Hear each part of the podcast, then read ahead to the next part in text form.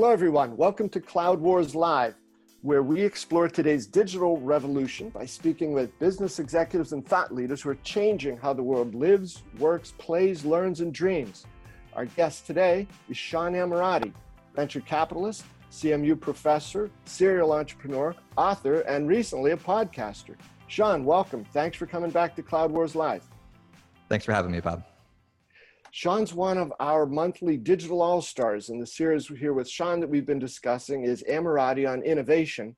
So, Sean, we got a couple things that I know you wanted to talk about here relative to inside the tech industry and outside the tech industry. How should companies sort of place their bets across the thing of what do I build myself? What do I partner on? What do I invest in? But first, tell us a little bit about uh, how your podcast is going because it looks like you're you're in a, you're a professional studio there. Thanks. Yeah, we're we're in the podcast studio today. Um, so it's been fun. It's been, you know, I I started the corporate startup lab about two years ago, and it really started with a bunch of conversations, um, as you know, Bob, with people who are leading innovation for a lot of these large companies.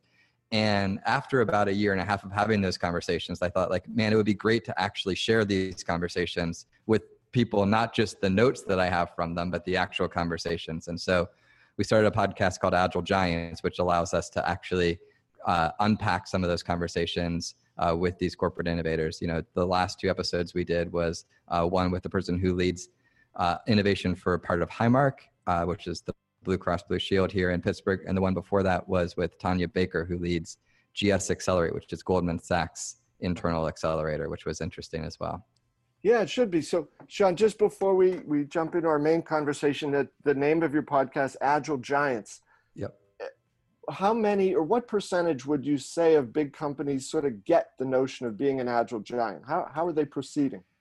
I think that I think that most of them get the get it from an aspirational perspective. I think where the rubber meets the road, a lot of them are still trying to figure it out, and they're trying to figure it out um, in a couple different ways. So, you know, I was talking to a large automotive company last week or two weeks ago. I'm sorry, and you know, they're trying to slap agile on everything, and by that they just mean get things done faster. And, and certainly, I'm all for getting things done quicker as well. But th- but there's actually a, there's actually some some science behind this approach to being more agile in it, right? And then, you know, we talked the last time I was on with you, Bob, about SAP, and that was interesting. After that conversation, I saw your conversation uh, with both um, Bill and Ryan at the SAP uh, conference, right? And you can see these these large companies they're struggling with vocabulary outside of the agile part of it, but they're realizing exactly what we talked about, which is, man, there are real advantages to being an incumbent in this space, and and you know we talked last time about disney versus netflix. Yes. um, there's real advantages to being the disney in that conversation. And i think uh, it was it was neat to watch your conversations with both bill and ryan as you can see um, i felt like both of them in their own way were saying like look we know there's a there there uh, and the results certainly show that there's momentum behind the strategy that they have. But i think uh, companies are still beginning to put into and uh, that's what we're trying to figure out with the corporate startup lab and with the podcast and a lot of this work. Sean you know when you mentioned the aspirational part of it uh, that sounds a little bit like the uh, uh basketball topic that i brought up with tj graven who is uh, the senior vp of global it for under armour and he's a customer of both qualtrics and sap and i talked to him at the sapphire event and at the end i said hey you know i know under armour's got a lot of you know big name uh, brands uh, or people, you know, that they're spokesmen, they're making their celebrities for the Under Armour brand. I said, there's a category of probably over 50, not very good, but interested athletes. I said, I would love to be sort of your spokesperson for that, you know. And he said, you know, uh, he's not going to rule it out, but that I, I shouldn't drop everything else, you know, in anticipation of that. That's You're not wearing an Under Armour shirt today. So that's, I, I guess it yeah. hasn't happened yet is the point, right? So. No, no, and I, yeah, but t- Sean, there's time. There's time. So uh, that's good.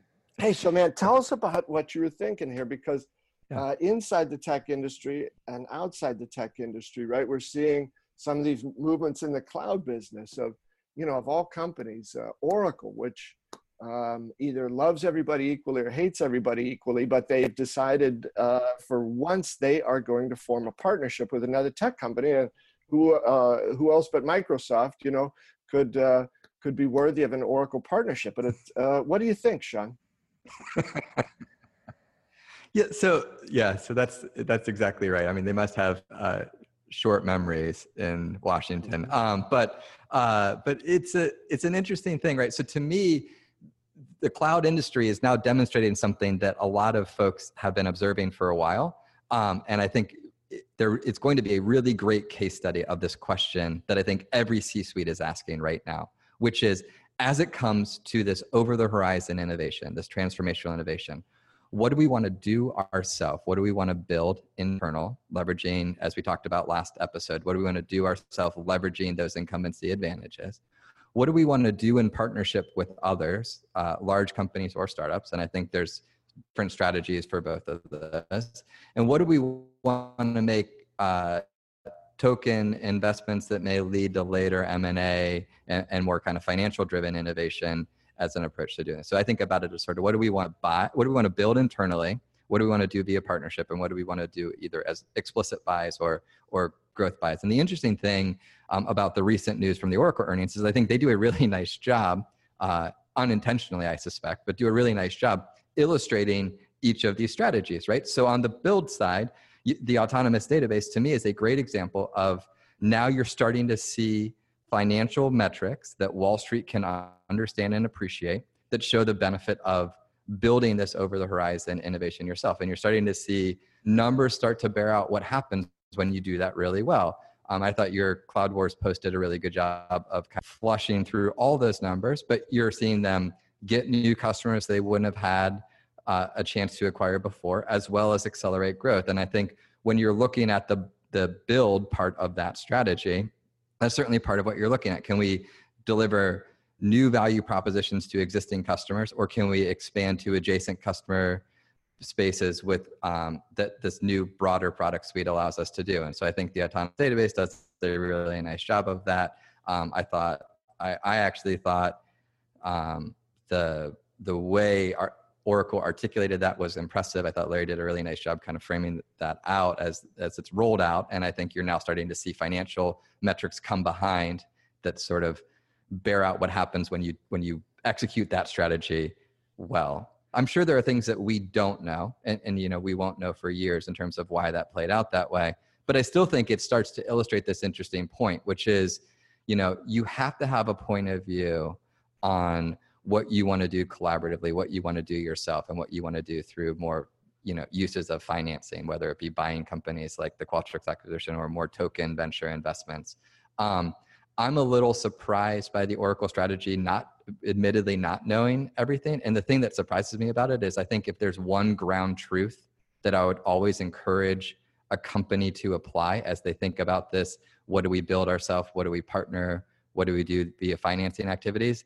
It's ground truth needs to be what your customers want and it feels like in the in the cloud ecosystem today the answer to what your customers want is they want more than one neck to choke right? They want these hybrid solutions that involve a, a, a group of vendors. And i think that's why this is going to be a really interesting ecosystem to watch think through this build partner buy decision because the customers are demanding solutions that are broader than than than one player. And uh, certain you know you know the space as well as i do bob but it better than i do but it feels like there's an awful lot of people who are choosing oracle plus sap and i it just feels like um, you know pissing pissing those customers off is a is an interesting strategy that i'm not sure I, I would advocate for admittedly maybe not knowing all the details yeah, Sean, you know, I, I, there there is that, and I think you really nailed it there. That this, uh, you know, we've seen a couple things come along. Uh, Larry Ellison t- started to talk four years ago. He said he called it a decade of coexistence from uh, on-premise to cloud. And he said then the, there'll be a lot of on-premise stuff that goes on forever. Then you start to hear people talk about, you know, how do you balance that? The hybrid. Now the multi-cloud uh, dynamic that you've just described here. Customers want multiple throats to choke. They want to have different variations. And they also might find, hey, this customer or this vendor over here is really good for this. This one over here is outstanding for something else. I'm yep. going to pick the ones that are best for me right now. and yeah, so this notion of pitting uh, th- those vendors against each other, I'm not sure is is the right way to go. Especially now, as you're saying, customers have come to the forefront and they're pushing back so hard on the cloud vendors and saying, "Look, you got to start to pattern what you make and sell after what I need, rather than just here's a collection of toys you've brought." and said now let's play a game together. It's it's just that that that's fine for the first two or three or four years of a budding industry but at some point it, has got to flip to that's, who's giving you money. That's right. No and that's and that's where this is going to be fascinating to watch how this shakes out right? And oracle is the the easy example that's the sort of timely news example here but everybody in this whole ecosystem is going to need to figure it out because the the solution stack is broad as you i mean i think your cloud wars rankings does a good job of framing this out. Like one of the debates I always see on social media watching it is like, well, what revenue gets included and what revenue doesn't get included in those rankings, right? And I think the reason that that's such a interesting topic today is because the stack is broad and you can't do it all. No, no player is going to be able to do it all. So they're going to have to build some stuff. They're going to have to partner and they're going to have to, to do some investments.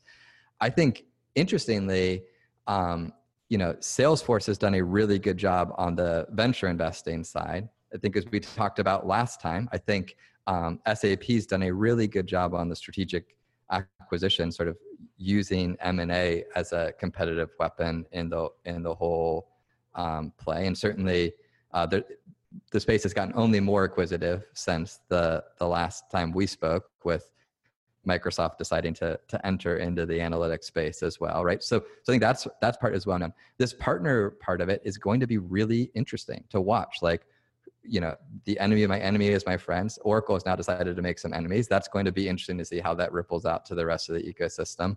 Um, it's it's a it's going to be, I think, five years from now, a really interesting case study on what do you do yourself, what do you do in collaboration, and how do you use finance and M and A strategically. Sean, you know what you've described there is, is is fascinating on a lot of levels. But you know, here's let me offer two more of this. One is, um, you know, you step back from this, take the personality of the companies aside. If you just look at the assets that Oracle has and Microsoft has, you can make a case, hey, this this makes a lot of sense. But you add in the personalities, Oracle just this runs so deeply against the grain of what they're doing.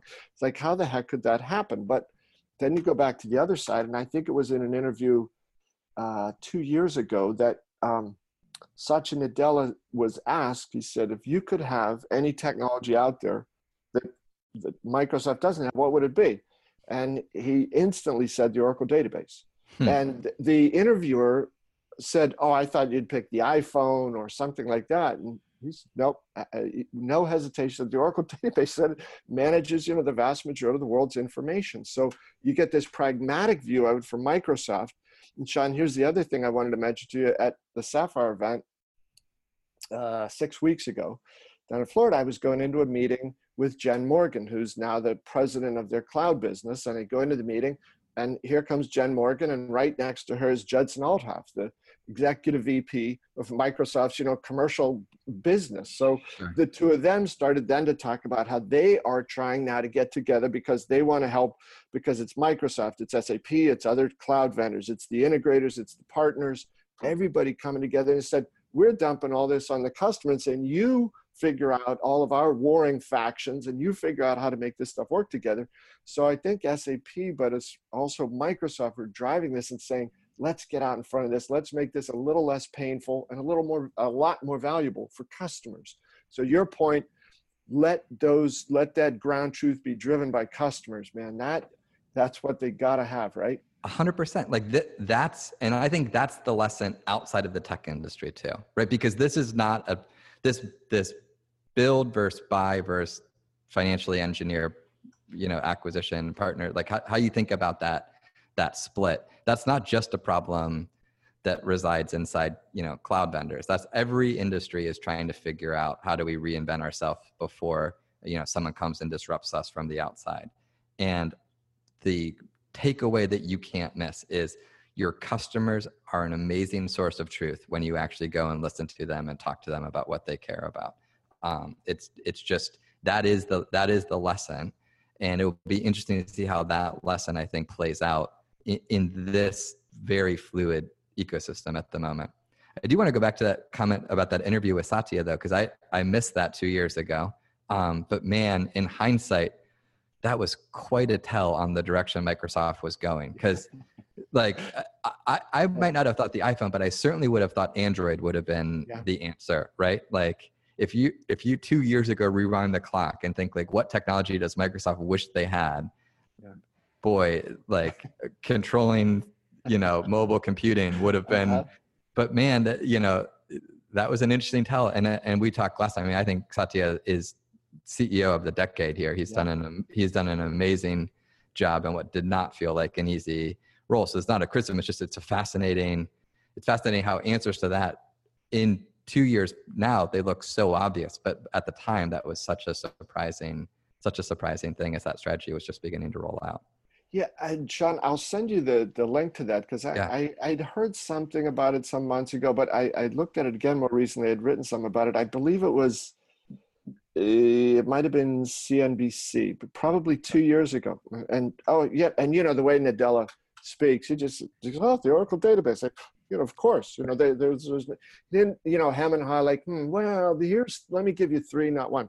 So like, but like you said, it really indicated a direction that's, yeah. that's uh, the the market's going in. And you know, um, you talked too, Sean, about this, uh, the build facet on the part of Oracle because it is almost two years now, quarter after quarter after quarter. And when somebody like Larry Ellison says, we're betting our company on this product, which at the time, for a lot of those quarters when he mentioned that, had zero revenue.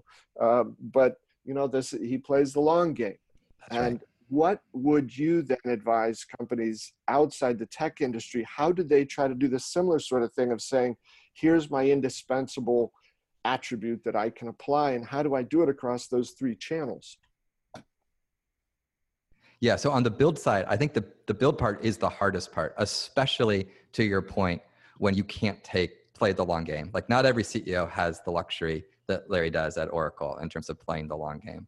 And honestly, I think a lot of them get pushed into the partner and the buy side of things because they can't play the long game and do the build. And and part of what we've been trying to figure out and uh, I don't I don't claim to have figured this out yet but we're trying to figure out is I think it's important for financial metrics to sort of articulate the value of that before revenue has caught up with it. So if you think about my you know my day job as a venture capitalist we have lots of investments that we think are really really valuable before they make a dollar of revenue. And I'll often talk to CFOs at large publicly traded companies about this and they'll say like well how do you value that? Like a multiple of losses? Like what's the what's the what's the, the financial math around that right? And and certainly somebody like like a ceo who who or i guess he's not ceo anymore but a an owner of the business like larry ellison that that's can play the long game there right? Like he can he can be contrarian and and take his time. If you're ceo of a of a cpg company it may be hard to do two years of quarterly updates where you say this thing i'm betting the company on is coming. Trust me trust me trust me trust me.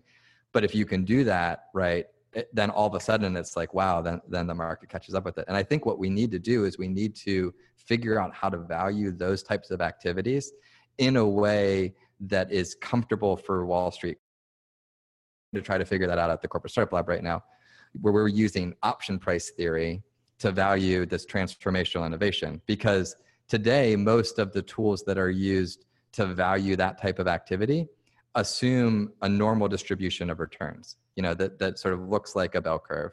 And that's really helpful if you're making a capital investment to open another retail store even an expensive retail store somewhere. But if you're doing something where the return curve does not look like a bell curve at all but it looks more like a power law curve right then calculating the average of it is kind of flawed. So here's I mean, there's a lot of math, and I, math is sort of notoriously not good for a podcast. So I won't go into all the math, but let me just sort of illustrate the point with the challenge these these folks are using today to value this, right? So if I said, what's the average temperature that people like to drink tea? The answer would be room temperature because some people like hot tea and some people like iced tea, but almost nobody walks into a restaurant and says, oh, you know, please serve me your finest glass of room temperature tea, right? And I think what you have happening in a lot of these companies, especially outside of tech, where often the owners and the CEOs don't have the same level of control that some of these tech executives do over their companies, um, is that they're trying to calculate the average value of this innovation when you can precisely calculate the average value, but it's a meaningless number because you end up with the equivalent of room temperature tea. And so what we're trying to do is say, okay, don't use math that assumes an average and a bell curve. Use math that assumes, assumes a couple of these work really well and a lot of them don't. And, and let's value it based on that. And so we've been, and that where option pricing sort of leads you. And so we've been trying to, to figure that out because I think we need to open up the opportunity for you know large grocery chains and large CPG companies and chemical companies, people who are not uh, Larry Ellison at Oracle or Satya Nadella at, um, at Microsoft, but these guys who are who are in these more traditional industries to do the same type of okay, this is how I value the the build part of it, so that I can make an apples to apples comparison between the build strategy versus you know partnering or or buying uh, my way through it. And it's been um, it's been interesting to watch people uh, sort of wrestle with this um, and i th- again i think that the cloud tech ecosystem is going to be a great case study a few years down the road i just i don't want to wait like i'm optimistic about what the yeah. ceo of a cpg company can do today and i want him or her to be able to to start playing in this stream today as opposed to waiting for for being dis- disrupted from the outside in so Sean, you know, this is fantastic stuff. When you go in outside, you know, talking to C suite outside the tech industry, if there are, you know, two or three, mm, I don't want to, yeah, if there are two or three mistakes or mindsets that you have to help those people overcome to get to this view that's going to allow them to move as quickly and decisively and effectively as you've outlined there, what are those couple of things that that just are obstacles right now for them? Yeah. So, uh, so I think there's a lot, but one of the things that I think is really important is this customer centric philosophy, right? Like if you can get these executives to go to that ground truth of what their customers care about, it solves a lot of other problems just having that fleshed out. Another thing I think that becomes really important uh, for a lot of these executives is to think about other business models that may not be how they currently monetize their relationships and the value that they provide you know through that value chain. And when i I, sh- I, guess one thing i should elaborate on on the first point first is when i say customers i mean customers all the way through. So you know you and i both participated in the iri conference about a month ago and you did a great keynote there. But one of the things i thought that was interesting is all the executives who who kept in their mind trying to draw this distinction between users and customers right? And it's like you, you need to care about both like it, this is not an or this is an and. Like you need to walk and chew gum. You need to care about your, your customers and your users. Like yeah. this is just this is how you do this right? So yeah. i think step one is figuring that out. But the other thing is as you start thinking about you know really what your customers and users care about often that ends up leading to a different business model than the business model that you've had to date. And that ripples through to cause lots of other challenges as well. So all of a sudden, you may go from a transactional relationship with your customers where you transact with them once and then frankly hope they don't call you again because that just adds to your cost of support to a, to a recurring relationship with your customer where they pay you less money every month. Now, this is cloud CloudWars, so most of your audience bob is thinking like well of course we know this this is that's you know the difference between uh, on-prem and saas and, that is one example of that right but in general like moving from a recurring relationship to a with a customer from this transaction relationship is actually a generalizable problem that the software industry has just illustrated through this this this on-prem versus SaaS relationship. You know, you also may make money by connecting your customers with other people in the value chain, right? So more of a marketplace model versus a transactional model. Or you may end up in a situation where the, the data that your customers give you is so valuable that that becomes a whole new whole new revenue stream for you. And it's interesting to watch executives who are not tech executives start to learn the value of the data they have. Um, I think, I mean, I don't want to repeat the whole podcast from a month ago, but I think that's part of the brilliance of what SAP is doing with Qualtrics, right? And now Microsoft as well. Like you're, you know, everybody's going to have to have this sort of enterprise analytics BI solution because you've got to teach these customers that data has a ton of value in their ecosystem. There, there are non-obvious ways to do it, and not just because it's because man, they will pay you money for it. And when you can tie it back to that ROI, like all of a sudden the finance department is very interested in that as well. So I mean, I think there's a lot, and there's not a one size fits all to it. The closest to one size fits all certainly would be focused on your customers. And again, these customers can be users or the people who pay you customers today. And you know, I, I was as you were describing that, I thought about a couple of examples. We had a, a guest on um, two or three months ago. He was a, uh, senior IT executive from Electrolux. So it's a 100 year old Swedish company that made vacuum cleaners. He said one of their the new businesses they're excited about is they have uh, they they sell vacuum vacuuming or or uh, vacuum your carpet as a service. So you can right. get a monthly subscription for those sorts of things. And uh, some of the car companies are realizing that what the customers really would love not to have to deal with this stuff like insurance and registration and things like this so them some of them are building that in and you know they, they're just giving it a different name. And so your point about these uh, monthly types of ongoing relationships, and I loved how you put that is get, you know, cash the check from the customer, hope they never call you again. I mean, it sounds absurd, but it's so true, right? Like, I got it's going to raise my support costs. Don't, don't call me again or right. send me a text. My goodness. Yeah. Right, exactly. Well, and, and I think also like the car company one is a really interesting example of this too, because some of that also starts to prepare them for other mega trends that are coming. And and I don't know, I don't know, I, am not smart enough to tell you like are they coming in the next two years, five years, ten years, or twenty years. But I but it feels hard for me to believe that on the outer edge of that, trends like autonomous vehicles, electrification, uh, ride sharing, like that those those three things won't in, in some combination massively disrupt the auto industry right? And so if you're an automotive executive today, you can feel those trends coming at you, right? And it, and you can get ahead of this by changing your relationship with your customers and your business models. But remember, it comes back to this ground truth in a way that your customers want. Like, you know, I hear so many so many CEOs and C-suite executives bring me in and they're like, "Let me tell you what would be great for my business." I, don't I don't really like that's not actually as relevant as you think it is.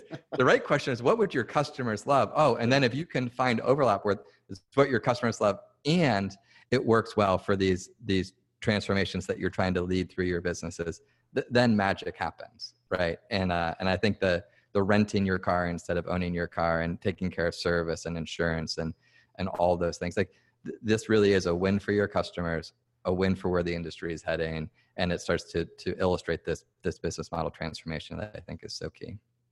Sean you know uh, I, you you hit on that where you can get those two things that overlap great for customers and could be good for you. It seems like you know one of the things that c suites have to be able to master today is sort of this dual view of things and they've got to be able to see two things simultaneously and synthesize you know where the overlap is or where the right future opportunity is one is as you're saying what is it that customers more and more want and need and how are their needs shifting and requirements and expectations and demands? And then on the other side that incumbency that you mentioned earlier to keep a very nimble view of this it's not incumbency doesn't mean i got to keep doing this the way i've always done but i have a set of assets i have a set of capabilities i've got a set of um, you know branding issues in the marketplace a sense of trust where that exists for relationships.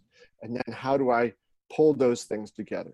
That's right. And I, that's right. And my hope is and so this is a place where i really hope that the technology industry and the vendors that you cover so closely can become real partners to these guys in this journey right? Because i think the tech industry has actually gone through this quicker than the other industries and has a bunch of enabling technology to make this possible.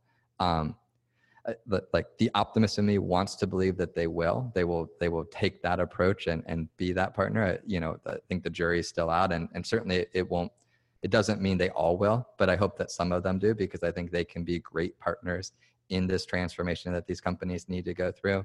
I think if you think about things like what we talked about couple episodes ago, but it's an example I've come back to over and over again. And I know it's in your, uh, you have a blog post on it as well, but what Kroger and Microsoft did together, right? Like that's the model to, in my mind of how a, how a CEO and a C-suite tech executive can walk into the C-suite of one of their customers and help them through this progression.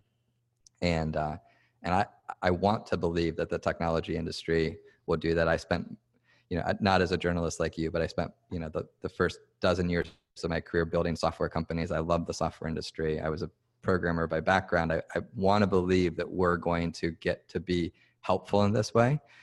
Um, time will tell, and I think vocabulary matters a lot. And uh, we need the equivalent of the sort of smarter planet for what IBM did with Smarter Planet. We need the equivalent of that for this kind of corporate transformation.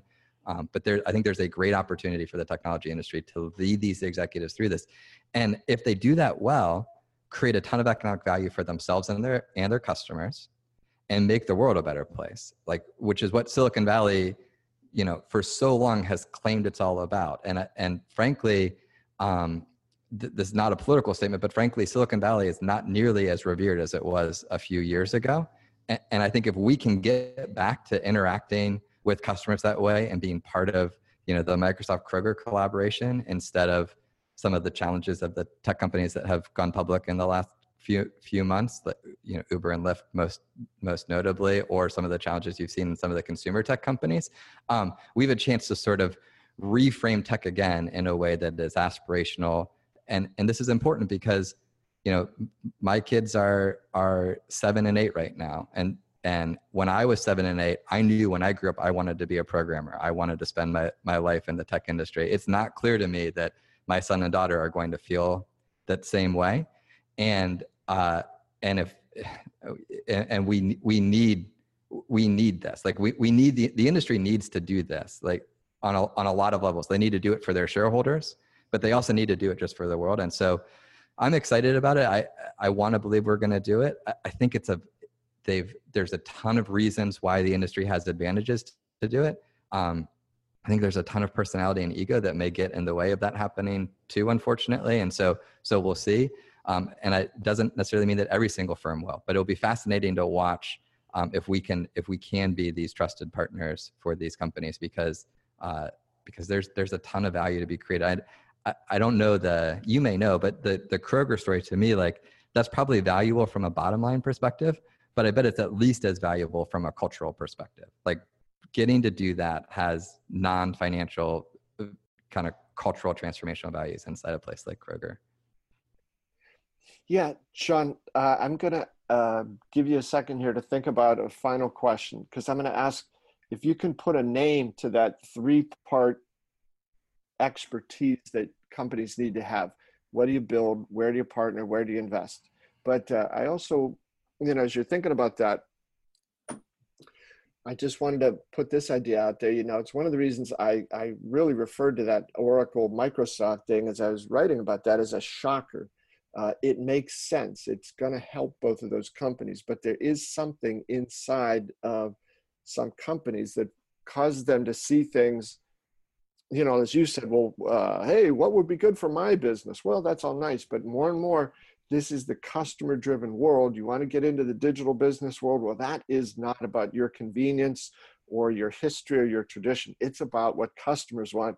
And what they want is going to change and evolve, mutate, sometimes rapidly and sometimes quite inconveniently yep. for people on the seller side. So it's going to require a whole new world. So I give Oracle a ton of credit for being willing to do this, for cutting against you know some really deeply held um, cultural and behavioral and you know mental mindsets that they, they've just had that they it just they did not do this stuff. So uh, i think that's great. It shows a lot of initiative and a lot of courage on their part. And sean i also think it's going to be one of those high impact things that other companies are going to look at and say holy crap if oracle is willing to do this and microsoft you know these two right. companies where else does it make sense? So I, I like you the optimist wants to believe here. So Sean, can I circle back? Do you have? Can we call this Ammirati's triangle? I don't know if we can call it that, but I, it's some type of. I mean, I don't. I don't have a good term for it, but to me, it's it's really ecosystem thinking. At the end of the day, right? It's like taking and it's and I think it's it's again, I don't have a, a catchy name for it. I'll leave that to folks who are better at marketing than me. But it feels like there's some amount of this blend of being customer centric and then thinking kind of full stack ecosystem appropriately. That if you can do that right, um, you, you can really transform industries and create a ton of economic value and, and improve sort of the status quo across the board. Um, and I think the tech industry does that well. Uh, and they can, they, hopefully they can help others learn to do that well as well. Um, we'll, we'll see. I'm optimistic. I like how you put ecosystem in there, Sean, because it forces the companies going through this exercise to think beyond their four walls and beyond their capabilities. It really is a very rich, rich and deep opportunity. Well, Sean, thanks. This has been, as always, this has been great. Ammirati's Triangle is going to be up there among the great uh, uh, brands here in all of this. And I, am so happy to be your your co-owner and co-developer. We'll get a contract, and you know, it's it's a revenue share, right? Perfect. Just like the Under Armour deal. As soon as you get that one done, we'll work on this one next. Oh man, this is great. I'm rolling in it. Uh, Evans, you got it made. Sean, thanks so much. It, it's it, it's a treat always talking with you. And to all of you folks out there, thanks for being with us. Uh, please share your feedback with me at bobevanspa at gmail.com. And next month, Sean will be back for another episode of Ammirati on innovation. Be sure to check out his podcast there about agile giants. Sean, thanks very much. We'll see you next time.